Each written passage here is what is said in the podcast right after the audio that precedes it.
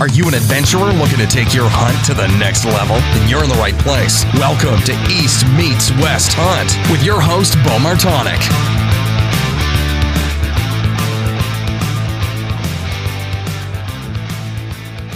Hey everyone, welcome back to another episode of the East Meets West Hunt podcast presented by onX. So, the onX Hunt app is basically a hunting GPS map that's made for hunters by hunters, where there's 985 million acres of public land, over 400 map overlays, and just keeps continuing. Over 9,000 unique hunting units and a whole bunch of other stuff, including being able to track and record your trip, being able to look at your private public land boundaries, aerial imagery with 24K topos, be able to use the maps offline, and also use custom waypoints to be able to mark some of your key areas from home or on your phone. So if you want to check out the Hunt app, you can head over to onxmaps.com and if you use the coupon code EMW, that'll save yourself 20% off of both the premium and elite memberships. So check that out at onxmaps.com. And Maven Optics. So Maven was born out of wanting to solve a problem, out of the idea that they can develop a product with no compromise in quality and no compromise in performance without the big box store markup. So that's kind of the business model they took with their direct to consumer model. And one of the cool things Maven's able to do with this is be able to allow you to have to build complete custom optics for you.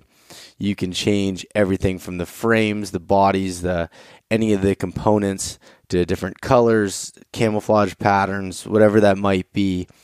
And on top of already getting with the highest quality glass and internal products. So if you head over to mavenbuilt.com, you can go on their their build app there and build up your dream optics. See if you're interested in it and if you are on any full price optics orders, use the coupon code East Meets West dash gift and you get yourself a free gift with any of those optics orders and the University of Elk Hunting.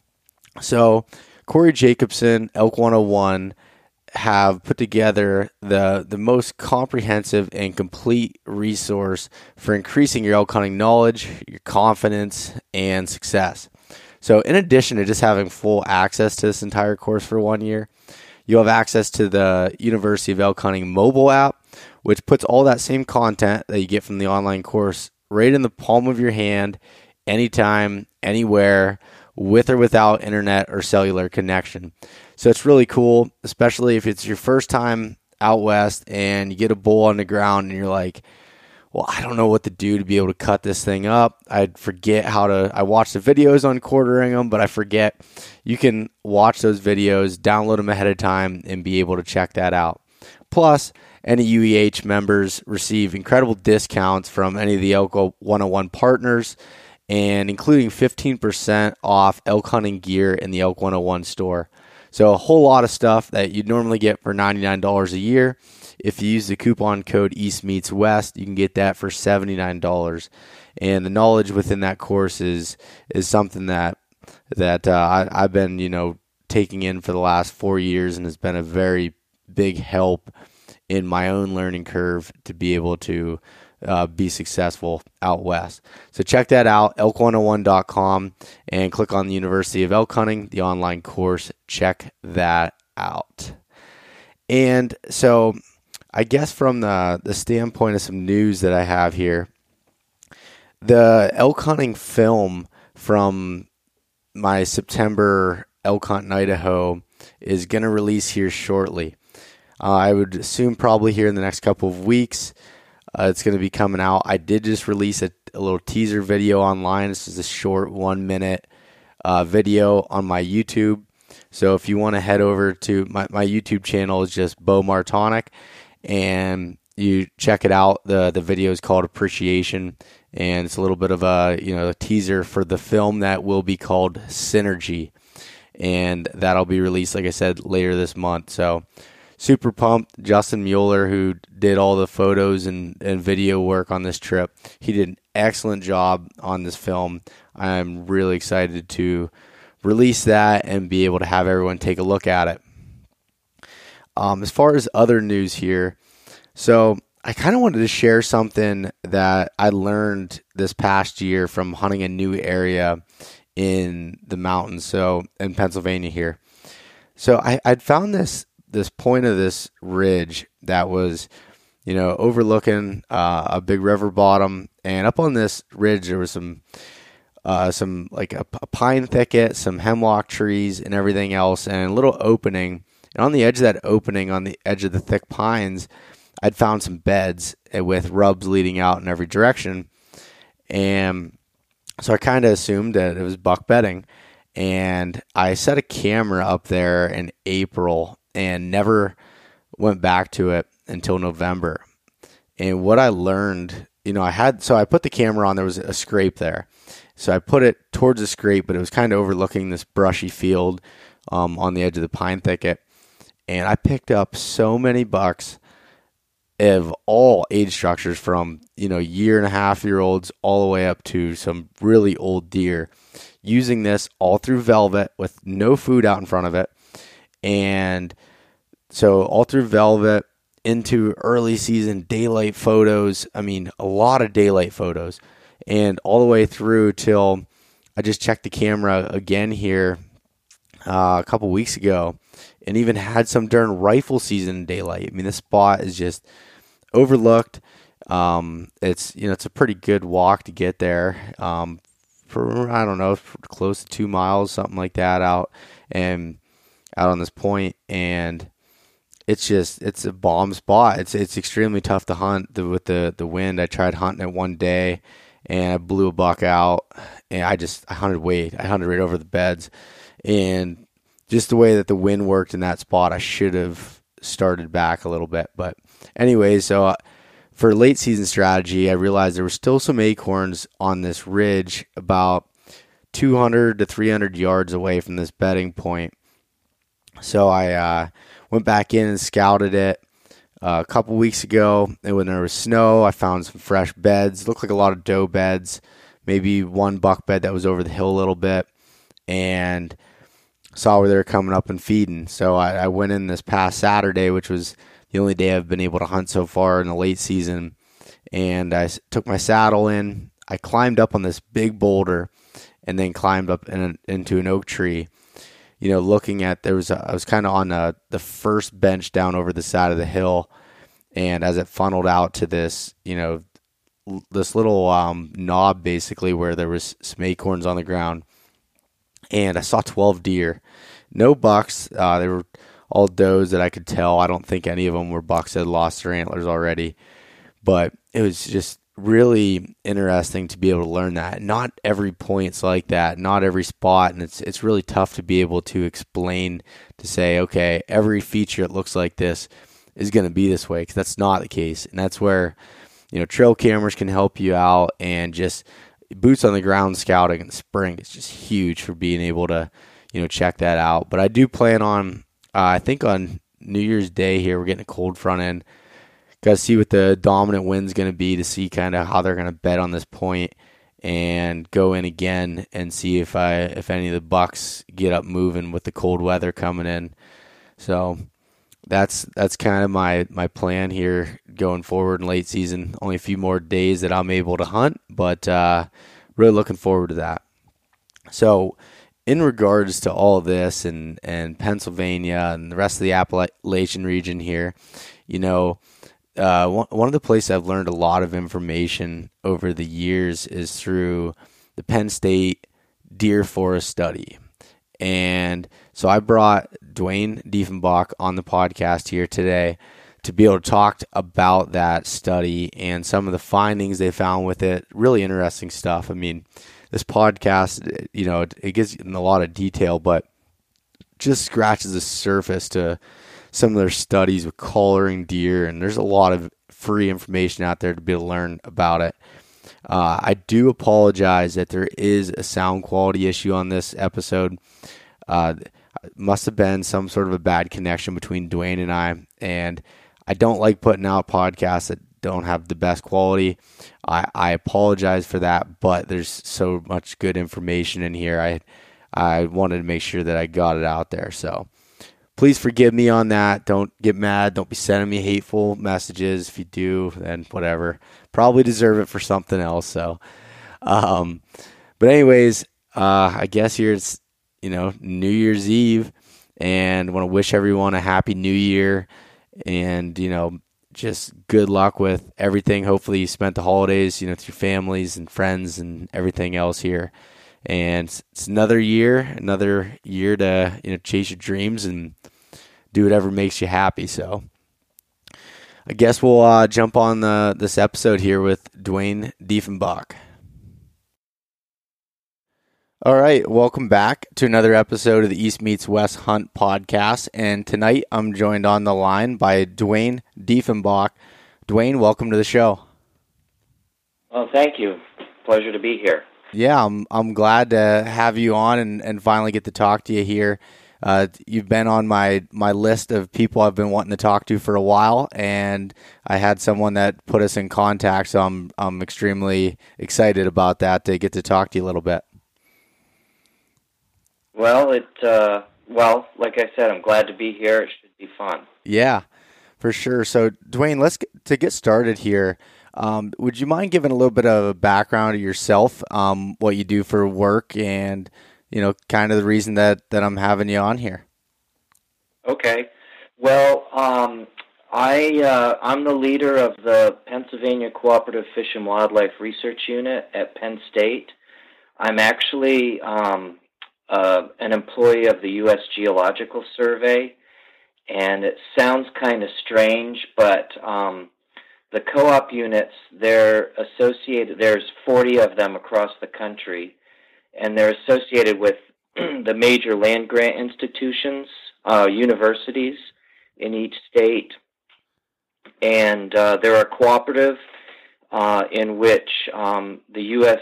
Geological Survey provides employees, um, usually about three scientists.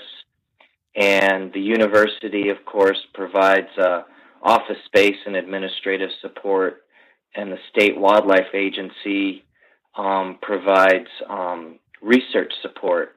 And so my job, um, and and I guess I should back up before me. The co-op unit at Penn State has been there since 1938, and the job of co-op unit scientists is to uh, primarily work with the state wildlife agency, or in Pennsylvania we have the Fish and Boat Commission as well, um, to collaborate with them on wildlife research problems. And I started um, in my job there at Penn State in 1999, and in 2000 um, we started some research on fawn survival, and that's just progressed into a series of increasingly complex project over the last 20 years um, studying white-tailed deer. And so that's why that's where that's how I got where I am today. okay. And so I've I've you know been I guess a student from the side of the reading your studies now for quite a few years. I'd, I'd say maybe 2014, 15, somewhere in that range. Uh, does that sound correct? When did you uh, start the, the deer forest study? Yeah, um, actually, it started in 2013, late 2013. Really didn't get rolling until 2014. Okay, that makes sense, and and it's it's uh, something that I've been, you know, extremely interested in reading, especially coming from, you know, I'm from North Central Pennsylvania, Northwestern uh, PA here, and growing up, to you, you don't read a whole lot about how the these deer act and and live within the the forest that we have here. You know, it's it's not your typical when you think of whitetail hunting and what you see in the media and stuff. You think of the Midwest and farm country and everything. So that was you know increasingly interesting to me to be able to read some of these studies, and it really helped you know me as a, a hunter throughout the years. So if you could talk a little bit about the the study and you know kind of what your goals and stuff for that is. Sure. So the current study, we call it the Deer Forest Study. Um, I guess because that rolls off the tongue better, but really it should be um, the Forest Deer Study, uh, because really we're we're a little more interested in understanding um, forests um, and several factors that influence um, forest vegetation conditions.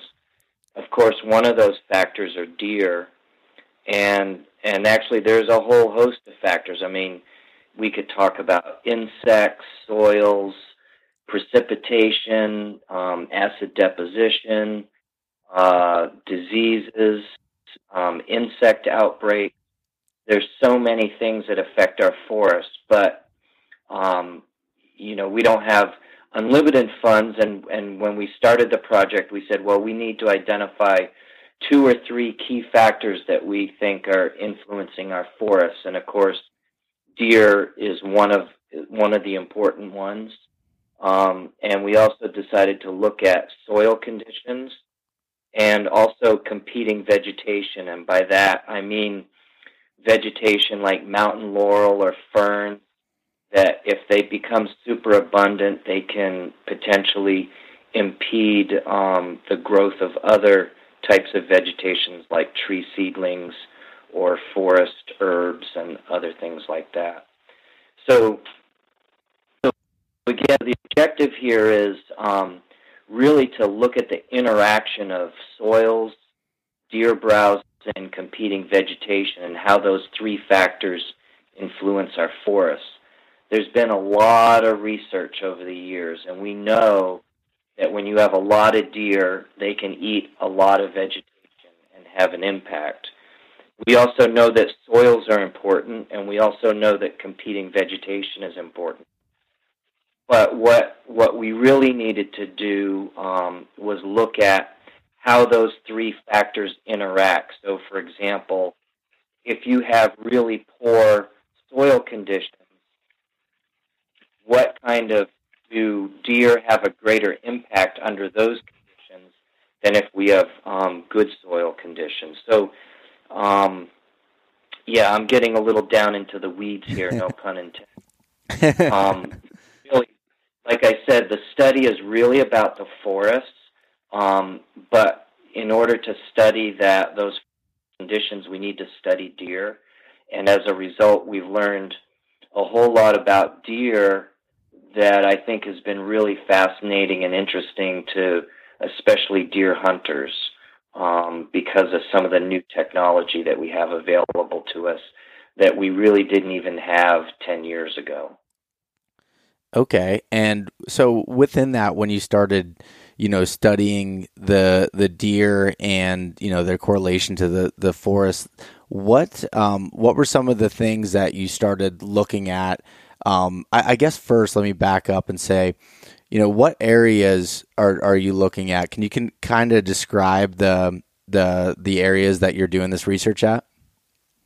Yeah. So one of the things that's a little bit different about this study, um, actually, I would say it's it's rather groundbreaking, is that we have four study areas. Each of those studies is probably well, I can tell you is 25 to 40 square miles. So they're really large. They're on our um, state forest lands.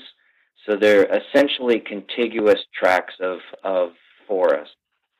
And we have two study areas up in northern, north central Pennsylvania in Potter County on the Susquehannock State Forest. And we have two other study areas in central Pennsylvania, just south of State College, where Penn State University is located, um, on the Rothrock Forest and Bald Eagle State Forest.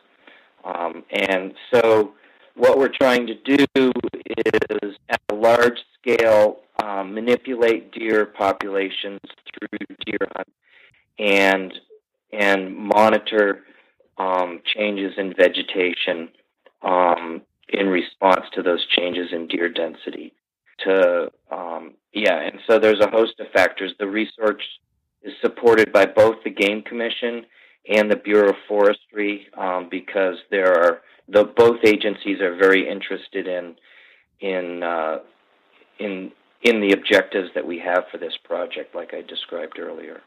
Okay. Um, so, what were some of the some of the, the techniques that you're using to study uh, the deer and you know how they they were interacting to you know meet your objectives there? Right. So, um, on the deer side of things, um, we have we're using we're capturing deer, and we fit them with um, with these satellite GPS collars, and so this is uh, this technology really has come a long way because of um, cell phones, and um, basically we've got better electronics um, and that can be powered by you know smaller batteries. And so basically, these radio collars are essentially a GPS unit that hangs around the neck of the deer, and then that GPS unit can collect data um, however we program it and transmit the locations of the animal via satellite um, to our you know computers to my desktop. Um, and in fact, we can communicate with those collars. We can tell them start collecting a location every half hour or even every 10 minutes if we wanted to. Um, essentially, with the with the fixes that we get in the course of a year, we might get about two to three thousand locations on a given deer, and collars can last about three years. Okay. Um, so, so with those collars, you know, we get intensive information on their movements that really wasn't available to us 10 years ago. And we almost get it in real time because the satellite transmits those locations to us. Um, on the on the vegetation side of things, uh, we have uh, hundreds of permanent plots um, spread out through the state forest where we're measuring vegetation conditions, primarily understory vegetation um, such as tree seedlings and and a variety of herbaceous species that deer, in particular, the ones that deer like to eat. Um, a lot of plants from the lily family are, in fact, in the springtime when a female is getting ready to give birth or lactating. Um, those herbs can represent, you know, 90% of a deer's diet. So they're really important to deer. So we're you know, trying to understand, uh, you know, how deer affect those plants. Okay. And um, so, through some of those studies and everything, what were some of the interesting things that you've learned through that, or what um, you know, as far as between the the correlation with the deer and also the vegetation in those different areas? Well, so we're when you look at that interaction between deer and vegetation and soils, in fact, um, it's the reason why this project was started in, in 2013 and is still going on because we need a lot of time. You know, deer, deer cycle on an annual basis, and, you know, a generation might be seven to ten years um, but when you talk about a generation of a forest, you're talking like 80 years. Um, so this really needs to be a long-term study, and we're just beginning to see some changes in our vegetation in response to some of the manipulations we're trying to do. Um, but um, but regardless, we, we have found some interesting things, and I'll, I guess I'll first start out with some of the deer work is, um, you know, really it's sort of peripheral to the project, but it's been interesting, especially if you're a deer hunter, um, to to see some of the movements of these deer um, during the rut. Um, you know, these bucks go from maybe moving about 20 to 25 miles over the course of a month to over 100 miles um, to just during that four weeks of the key rut period. Um, we also, the response, um, you know, a lot of people have known that everyone who's hunted deer in Pennsylvania knows that during the rifle season, they just seem to disappear. And some of our research has provided some insights into that. Um, and we can talk a little bit more about that later. On the vegetation side of things, um, we're really, we really don't know a lot about some of these important herbaceous plants that deer eat in the springtime. You know, as I mentioned, things like Canada mayflower is a small lily. Um, it's it's more abundant in, in northern Pennsylvania in our northern hardwood stands. Um, you know, as I mentioned, that might represent 90% of their diet might be consumed by types of plants in the springtime. And what we found is that um, that soil conditions are are have play a big part in in these plants. Um, in fact, it may be as important or more important than deer at this point. Um, we know over the past 30 years that the pH of our soils has declined um, in in Pennsylvania, uh, on average, about a, a, a unit of pH. So a pH value of seven is neutral, less than seven is acidic, and greater than seven is, of course, alkaline or basic. And um, once you get below about 5.3 pH, um, plants are, once you get down to about in the five, um, some plants are being affected by aluminum toxicity because in our soils, usually when you're above a pH of oh five and a half or six, the major nutrients that cycle are things like calcium and magnesium and phosphorus, which everyone you know who's ever gardened or been a farmer knows that that's really important to growing plants. And then once you drop down below about 5.3 or 5.5, there's no more calcium in the soil to cycle. And so other things start to cycle, like, and usually metals like aluminum or manganese. And, and those metals are toxic to plants.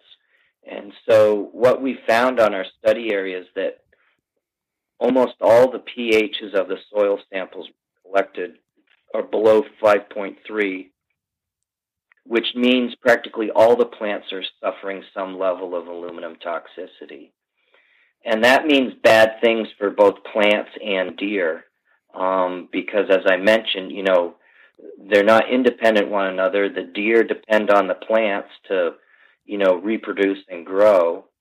And if the plants can't grow that well, that means that the forest can support fewer deer. So um, we're seeing what we're seeing is real evidence of um, impairment of our forests and ability to support white-tailed deer uh, because of acid deposition over the past, you know, 100, 150 years. Okay, and what what causes that acid deposition? Well, um, it's from our burning of fossil fuels primarily. Um, that creates sulfates and nitrates that get um, taken up into the atmosphere. Um, that interacts with the sun to create um, sulfuric and nitric acids that that come down in the rain, and those acids um, basically are leaching the calcium and the magnesium and the phosphorus from our um, from our forest soils.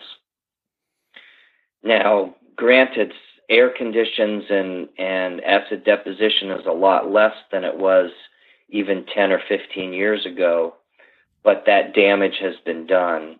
And, you know, we're going to be living with that problem for, for decades in the future. Okay. Uh, one one question I have, and maybe you'll be able to kind of help me connect the dots here, is is I, I remember when I was younger and even before I started hunting, when deer numbers in in this part of the state and um, in in northern Pennsylvania seemed to be a lot higher, and there was a lot more deer, but they were there were smaller deer. It seemed like from a body size uh, standpoint, and that what what we're seeing now is a lot bigger, healthier deer, but lower deer numbers. Does that have to do with that that correlation there? Um, a little bit, and it's part of actually it's part of the motivation for me to do this research. If I, I've told told people before that if you had asked me when I started doing deer research at the turn of the last century, you know, in 2000, what's the major problem facing our forests? I would have said too many deer and the inability of, of our forests to support the number of deer that we have. But in the early 2000s, when the Game Commission implemented antler point restrictions and increased antlerless deer, we reduced the population in Pennsylvania on average by about 23%. And so we've reduced deer numbers. And so today, deer browsing is not the major problem from our forests. And the question for me is but we still have problems in our forests, and foresters have problems regenerating, you know, forests after they harvest timber. The question is, do we need fewer deer still, or are there some other issues out there? There's some, is there some interaction effects, and and so again, that's getting back to the motivation for this research. Okay. Um, is you know, deer. There are fewer deer in Pennsylvania than there were 20 years ago. That was intentional. And now the question, you know, that we're coming back to is how we're trying to fine tune our ability to understand how many deer should be out there and what are some of the factors that are limiting our ability to manage deer. Okay. Um, so you know, within you know some of the, well, you'd mentioned something about uh, the antler restrictions that were you know implemented, and I know that's a little bit of a, a different topic there, but I've read where you've talked about that a little bit. Um, do you want to kind of give some of your thoughts on on the antler restrictions and what that's done? Well, you know, antler point restrictions when they were implemented in Pennsylvania the objective was to um, reduce the harvest rate on one and a half year old bucks and from about 80% down to 50%. And so that those, those bucks would then be alive, you know, as two and a half year olds. And the difference in antler size from a one and a half to a two and a half year old deer can be huge. And so the antler point restrictions in Pennsylvania, if you're in Pennsylvania, you know that in some parts of the state it's four points on a side, and in other parts of the state it's three points. And that just as relates to general quality of soil conditions. You get into western PA, you know, on the Ohio border, um, those counties have better soils. Um, you know, 50% of the yearling bucks have at least four points. So hence the four point rule. And whereas in most of the rest of Pennsylvania, um, 50% of yearling bucks have, you know, three points, at least three points on one side. So biologically, the regulations that were implemented um, worked. Um, we reduced the harvest rate on yearling bucks. Um, 90% of bucks that survive the hunting season are alive as two and a half year olds. Um, and we also know from our research that about 60% of hunters support antler point restrictions. So, from the standpoint of a biological management action, they're successful. And from the social side, um, they're also successful because a majority of hunters support them. Yeah, I mean, and, and again, this is just from what I've seen from non-scientific side of uh, side of the equation here is just the the size of the deer and the age of the deer have definitely you know increased at when you know when I was younger I you didn't see you know deer that were three and a half years or older um, you know that would be um, harvested that were people were getting, you know, during the seasons. And this this past archery season, uh, Duane, my and just in my immediate family, there was there was one deer that my uncle had shot that that we are assuming you have to get the the actual results on that, but is about eight years old based off of sheds and, and trail camera photos and and three others that were at least five years old. And that does not see that did not happen, you know, even twenty years ago. And and just before, right before APRs, I mean, uh, a four and a half year old deer, probably less than one percent of them. Um, now you're talking probably 10% of the deer in Pennsylvania are four and a half years old of the antlered males.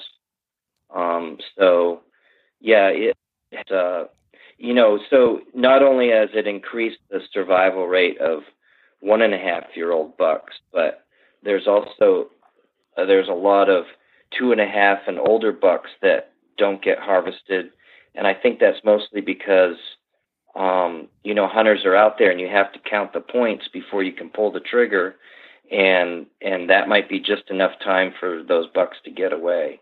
But we've not only have seen, you know, younger the younger bucks survive, but the older bucks are living older as well. So even on our study areas, you know, our study areas um, are current with the deer forest study. Uh, four and a half, five and a half year old deer is not unusual mm-hmm. for a male. For a male, that is. Yeah. And do you see what um you know some areas it seems like that they grow bigger antlers than others and does that I mean I'm sure a lot of that has to do with the nutrition and everything but do what what have you learned from that within the studies have you been able to correlate anything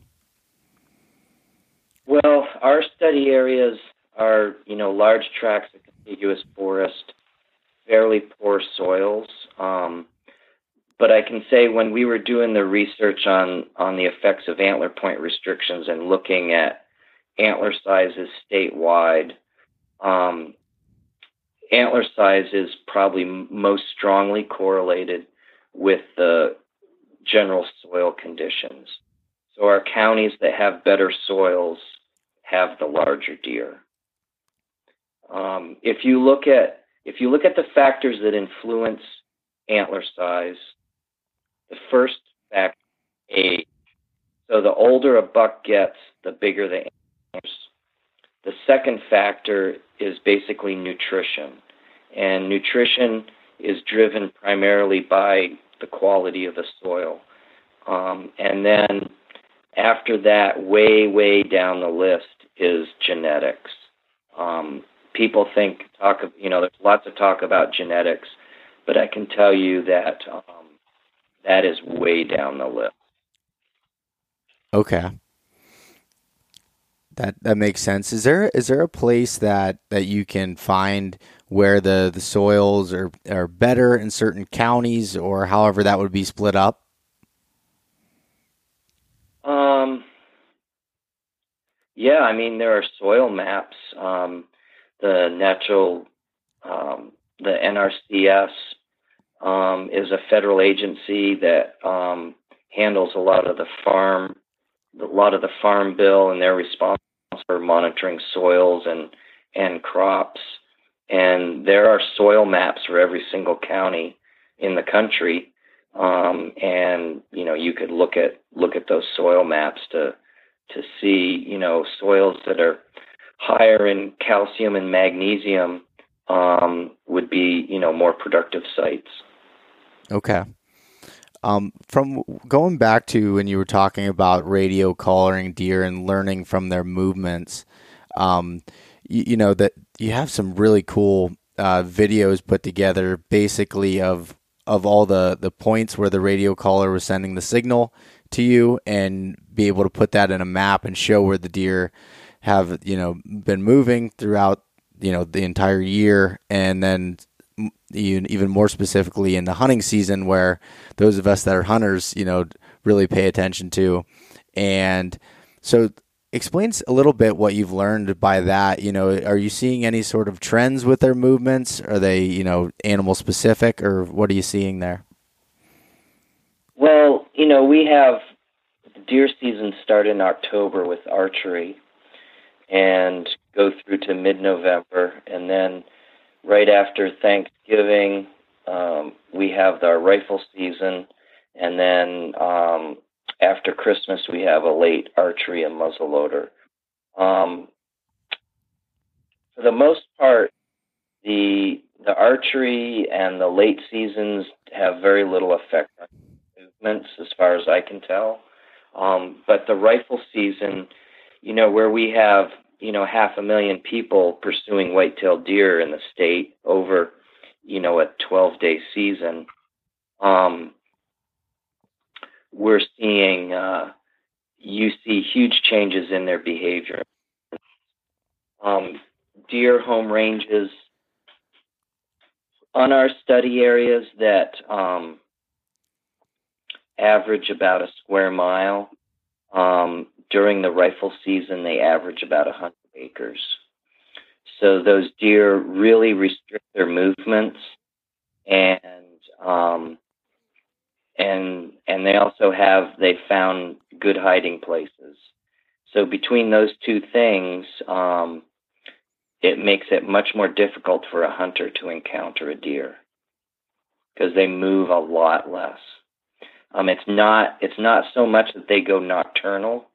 Um, they're still most active in the morning and the evening, but the fact that their movements are so reduced, um, there's less chance for you know coming interacting with a hunter.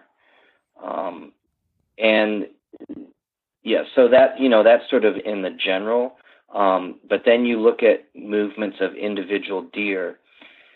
They a deer that survives has survives because they found a place where they're not going to get disturbed.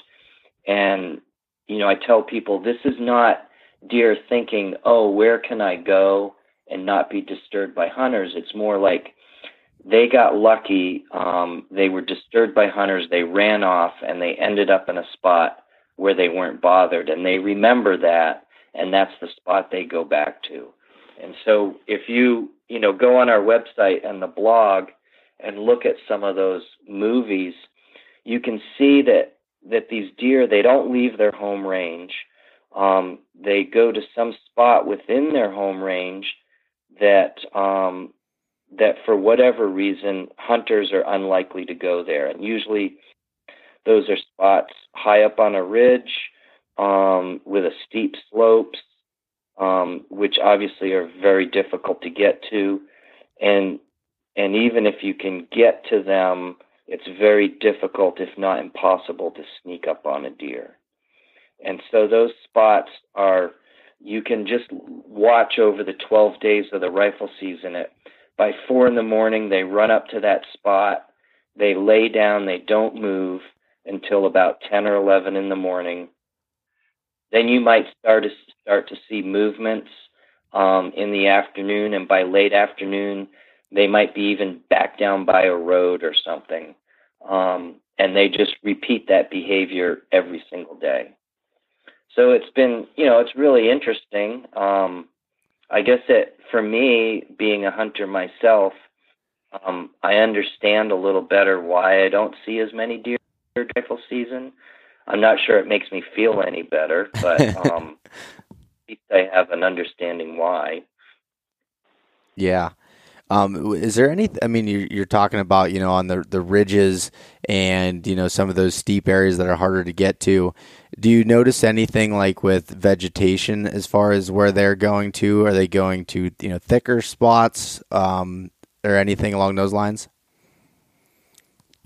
Well, unfortunately, that's the million dollar question um, that will take about a million dollars to figure out.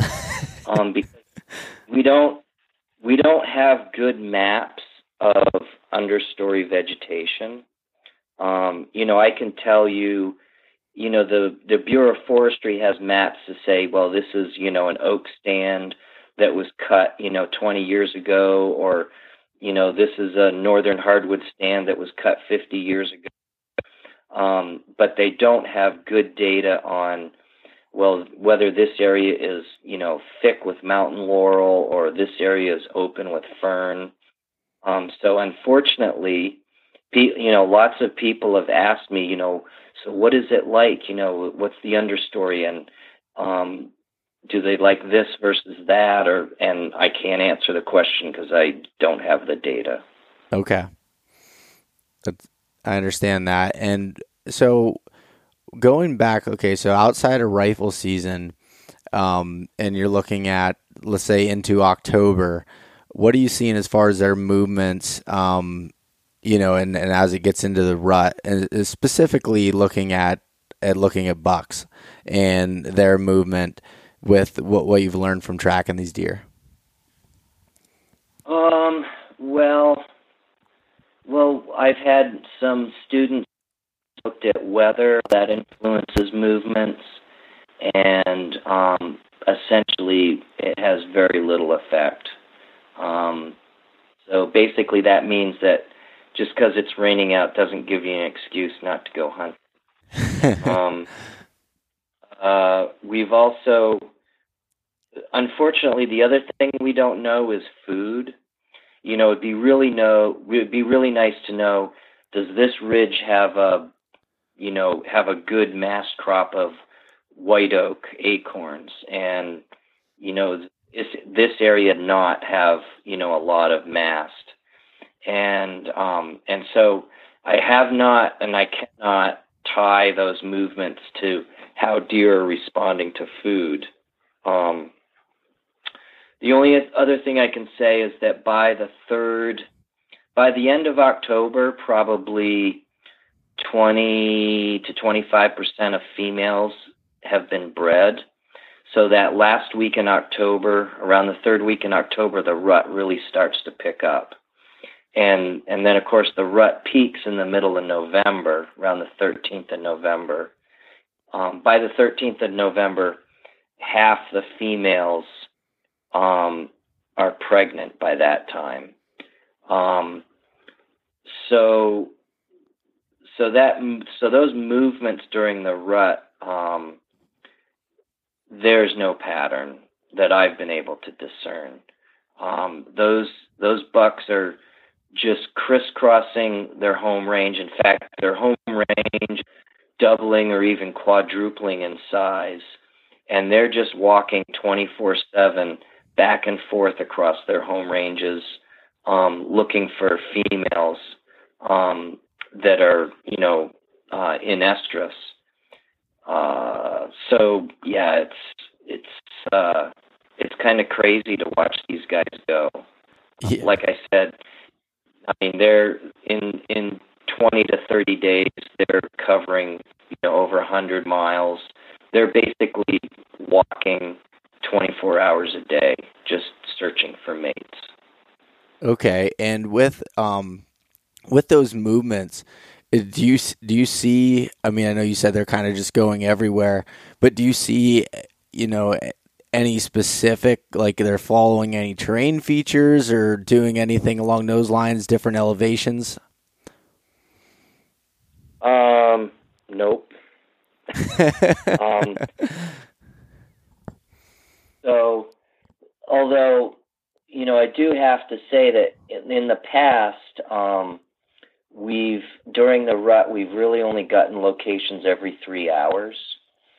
So, you know, in three, you know, so like some of these guys are in the course of um, six to 12 hours, you know, they're covering, you know, multiple miles. And so only getting a location every three hours doesn't give you a lot of detail about their exact path. Um, this year, we programmed the collars to get a location every hour, so we should get a little more detailed picture of their movements during the rut. Um, but basically, um, if you look at where a deer is every three hours, um, you really can't predict where he's going to be in the next three hours. Mm-hmm. Other than if you know he's on one edge of his home range, you know he's going to be turning around and heading for another in another direction. Um, but otherwise, there's you know, at that interval, there's I've never been able to see any type of pattern to their movements. Okay. Um, you know, they're they're covering their home range during that one month averages about two square miles, and some of those bucks have home ranges that are four square miles. Um, so I yeah I just I have no idea how you and have no no inkling on how you would go to predict their movements um, when they're covering that large of an area. Yeah, and and I'm sure a lot of that, you know, I mean, a lot of the does where they would be bedded at, you know, throughout the day might change based on the food year to year. I know this year in some of the areas I was hunting, uh, the acorn crop on the tops of the hills was not very good, and it seemed like they were the acorns were damaged, and and again, I, I don't have the I don't, I don't know enough about it from a scientific side of things, but it seemed like they were almost rotted uh, early on, and the deer were lower on the as far as elevation went than they had been, you know, in the past. As far as just a general um, from being in the in the woods hunting a lot and trail cameras and different things like that, and that made it very tough to to kind of figure that out. Yeah, and in fact, the you know the females, their behavior is the opposite of males during the rut. Their home ranges actually shrink um, uh, because you know if you're lost in the woods, what do they tell you? They tell you to stay put. And so, if the males are the ones running around looking for females, uh, it's going to be easier to find a female if she doesn't move. And so, we actually see um, both males and females, like in September, would have a home range of about a square mile.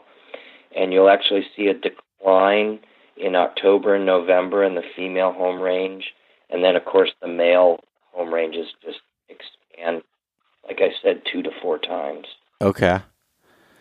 Um, and throughout your, you know, your three different study areas, is there anything that were the the movements or you know some of the stuff that you found similar between those different places or were there a lot of differences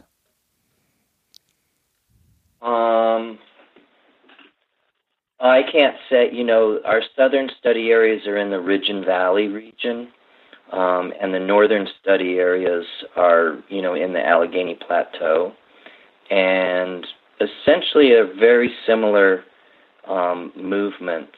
Um, I, you know, I really can't say that um, that there's, you know, any characteristic that's strikingly different between the two areas. Of course, both the all of our study areas are 95% forested, so mm-hmm. um, they're they're similar in that respect.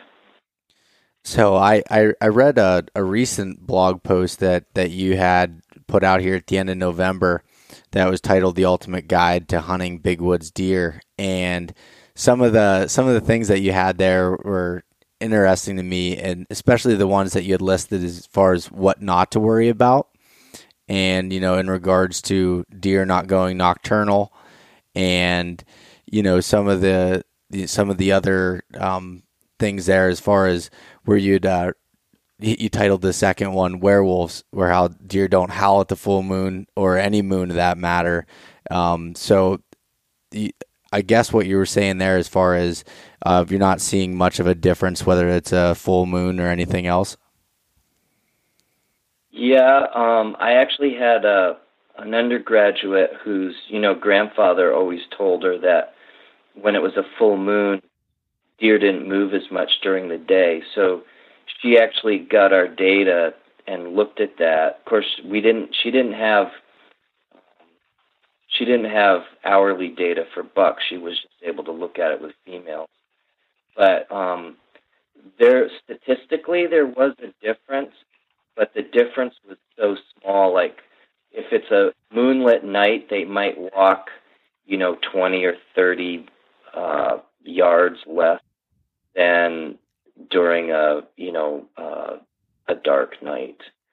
So, um, yeah, there's, there's not, from what we've seen with our deer, there's very little effect of the moon on their movements. I think the biggest thing is the fact that they just don't move as much. And so it almost seems like um, it seems like they go nocturnal, but if you know we've I've done written some blog posts and, and graphed some of that that they like I said earlier they're they still their peak movements are in the morning and the evening. It's just that their overall movements are so much less that um, you're less likely to see to see deer moving. Okay. And uh, what about some of the other, you know, common um, myths there? You were talking earlier um, about the the weather and that not affecting the movement, and so that that's something that you know in my own mind I, I've been trying to you know figure out where you know you're, you always hear and and I've always been told you know colder weather uh, affects deer movement. And you know that's the best days to be out hunting. And what I've kind of thought about more because I've I've been one of the ones that you know that wants to hunt. If I can pick a couple days off during the rut to hunt to get off work, I'm gonna pick a colder day, and and I always wondered if if it would be the same on those other days that I wasn't hunting or similar, um, but it was just that I was putting all my eggs in the basket of the days that I, you know, claimed the best. Yeah, um, I haven't. I really haven't been able to see any difference now during the rut. Um, the weather, there isn't anything that influences buck movements during the rut except females that are in estrus. Um, they are just going 24 7. Um, it doesn't matter with the moon, with the weather. Um, uh, you know, even even extremely warm days, you know, in October, late October, even early November, we can get several days that are in the high 60s or even 70s, and um, and that's if there's females that are in estrus in an area, those bucks are going to be moving and looking for them. Um, I think. I think, however, there is you know, I've got lots of data and I'm looking at the averages and what what hunters are experiencing are just one small area. And so they might see you know really reduced movements or not a lot of movement you know one year and then the next year they're going to see a lot of movement and that's probably related more towards the variability in the number of females that are in estrus during that time period than it is related to any factor like um, weather or the moon or anything like that. Um, you know, the we looked at at the um, birth dates of fawns over about seven years, and over those seven years, there was essentially no variation in the average date that a fawn was born. Um, so, so, you know, the breeding on average occurs the same time every year. But if you're hunting in one area, that could be different from one year to the next just because of, you know, the females and their breeding status. Okay.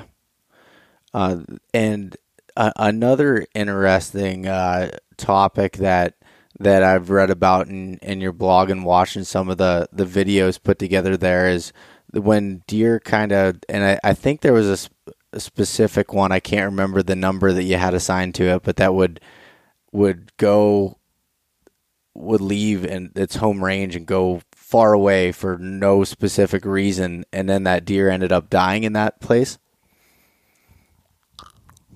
Yeah, that was a really strange one. Um, probably our most famous deer. Um, why he did that. So, you know, 95% of the deer, um, their home range looks like just a blob on the landscape, right? It's it's just a circle or an oval or some shape like that. Um, and but we have documented a few deer um, both males and females that might shift their home range. Um, you know, there's one buck that we have for two or three years in a row. During the rut, he would move a couple of miles away, and that's he would spend the breeding season. When the breeding season was done, he would go back to this other area. We we had a female for several years in a row. We captured her in the wintertime on the state forest, and she traveled north um, and spent the whole summer where I'm sure she gave birth to her fawns in this farmland.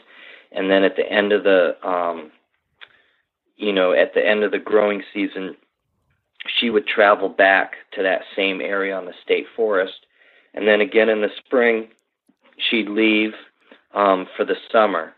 And um, so we have a few examples of that, um, but that's really rare. And then this one buck um, that you were referring to was even more unusual movements in that we caught him and he he left probably spent 12 hours. He left his home range went to this spot to the north northeast and came right back to his home range. And for the next 2 years he never went back there and then um, we found that he must have gotten in a fight with another buck, and we think he was probably uh, fatally injured in that event. And he left his home range and went to that spot, and and that's where he died. Um, unfortunately, he died in the middle of an ice storm, and our crews could not get there for a couple of days and the coyotes had you know scavenged the carcass so we couldn't really determine we couldn't determine the real cause of death. But we do have from movements um, right before he left his home range to go and die in that spot um, that he was for several hours was right with another buck in that same area. Um, so people have you know speculated why he would go to that spot we have no idea. Um, I have no explanation whatsoever, but it's just one of those things. You know, we've got uh, radio collars around the neck. We know where these deer go, but we don't know why or or how. You know, they make those decisions. Um, so that's just one of those mysteries. I think that uh, that we won't be able to solve. We know what happened, but we don't know why. Ah, that's interesting. It's it's I that's one of the reasons I just I really enjoy, you know, reading your studies and everything there because it's just it's so interesting what these deer do and and being able to see the plotted movements and and everything because I mean I've been able to to hunt in, in a bunch of different places throughout the country and even in Canada and I just never I've never found a place that's like here and in uh, you know the the big woods, you know, mountainous regions of Pennsylvania, where the, the the, bucks and deer in general just act the way that they do. Yeah, it's um, yeah, it's uh, it's interesting, and like I said, you know, this technology has given us an opportunity to look at animal movements in in greater detail than than we've ever been able to before. I mean, I could have told you, you know, 20 years ago that a deer's home range was about a square mile. Um, but beyond that, I really couldn't tell you a whole lot because with the technology back then, I might get oh 50 to 100 locations in a year, whereas you know today I can get 50 locations in a day. And, and that makes a huge difference in, in understanding, you know, these deer movements. So, Duane, what what are you? You said that you know this deer forest study or the or the forest deer study is you know going to be a long term thing to really be able to see the effects and everything. So, are you going to continue kind of the same method going forward, or is there anything new as far as goals with it that as you're you know adapting and seeing different things uh, i guess what's the future state of the the deer forest study um Yeah, so we began in 2013, and we were initial initially funded for four years. Um, and the Game Commission and the Bureau of Forestry um, continued that funding for another three or four years. Um, so really, it's um, it's sort of uh, in a sense, it's kind of operational at this point. We we capture deer in the wintertime. Um, we go out and, and visit our vegetation plots with with our field crews in the summer and collect vegetation and and basically just monitoring the response, um, changes in deer numbers and um, changes in uh, in the vegetation conditions. And like I said, you know, vegetation, especially under a canopy of a mature forest, changes very slowly. Um, so it's going to take, um, you know, when we started this project, we knew it would take at least five, maybe 10 years before we would even start to begin to see changes in the vegetation. And basically, that's what's happened. Okay. Um, so, so you know, and unfortunately, you know, vegetation, trees grow slowly, and and the most important thing you can have available to you to study them is time. Okay, that makes sense.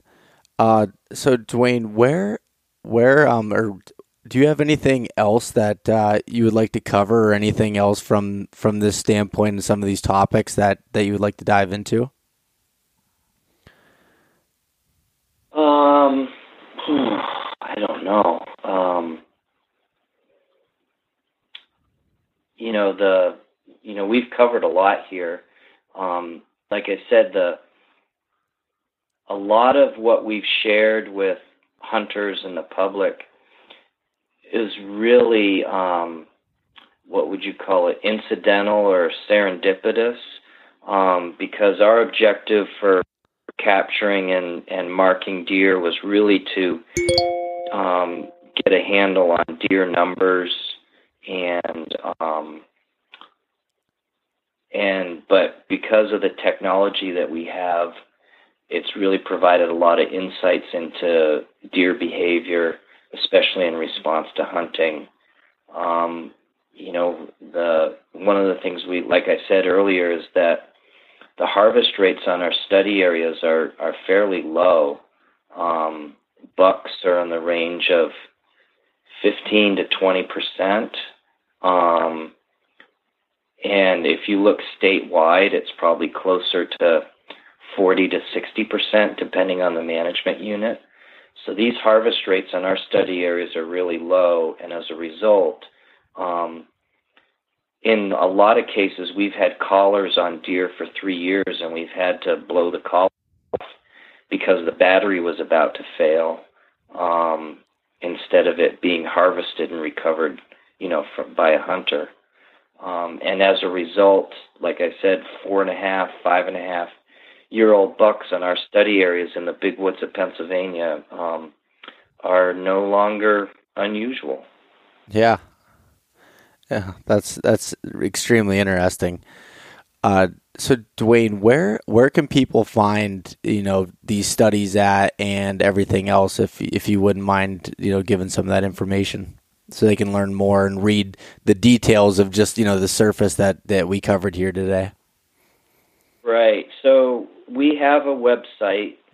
Um, if you go to ecosystems.psu.edu slash deer, um, that website is where um, we have a blog, um, like you know, going back to 2014, um, and those blog posts um, cover a whole range of topics. Um, over the.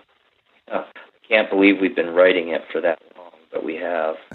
um, and uh, yeah, so uh, ecosystems.psu.edu slash deer.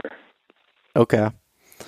Well, Duane, you know, first of all, I, would like to, you know, thank you again for coming on here and, and talking with me and and to all the listeners here with you know a majority of them coming from Pennsylvania and you know in a lot of the surrounding areas that I think that you know maybe in other areas of the, the Appalachian range can learn from these studies and and you know gain some some knowledge from it so I I appreciate it and I'm subscribed to the to the blog. I'd recommend that everyone does that to be able to get the updates when they come through because it is extremely helpful.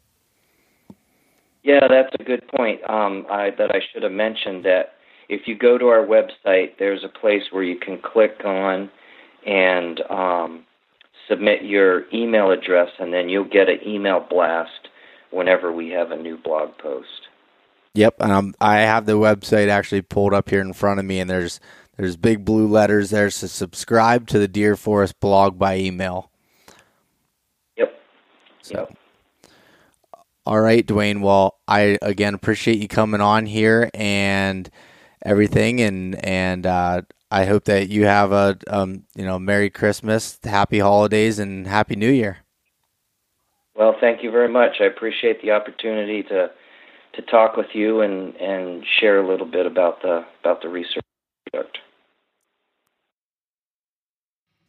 Thanks so much for listening to this episode of East Meets West Hunt with your host, Beau Martonik. For more great content and to stay up to date, visit eastmeetswesthunt.com, Facebook at East Meets West Outdoors, and Instagram at East Meets West Hunt. If you enjoyed today's episode, please review and subscribe, and we'll catch you next time.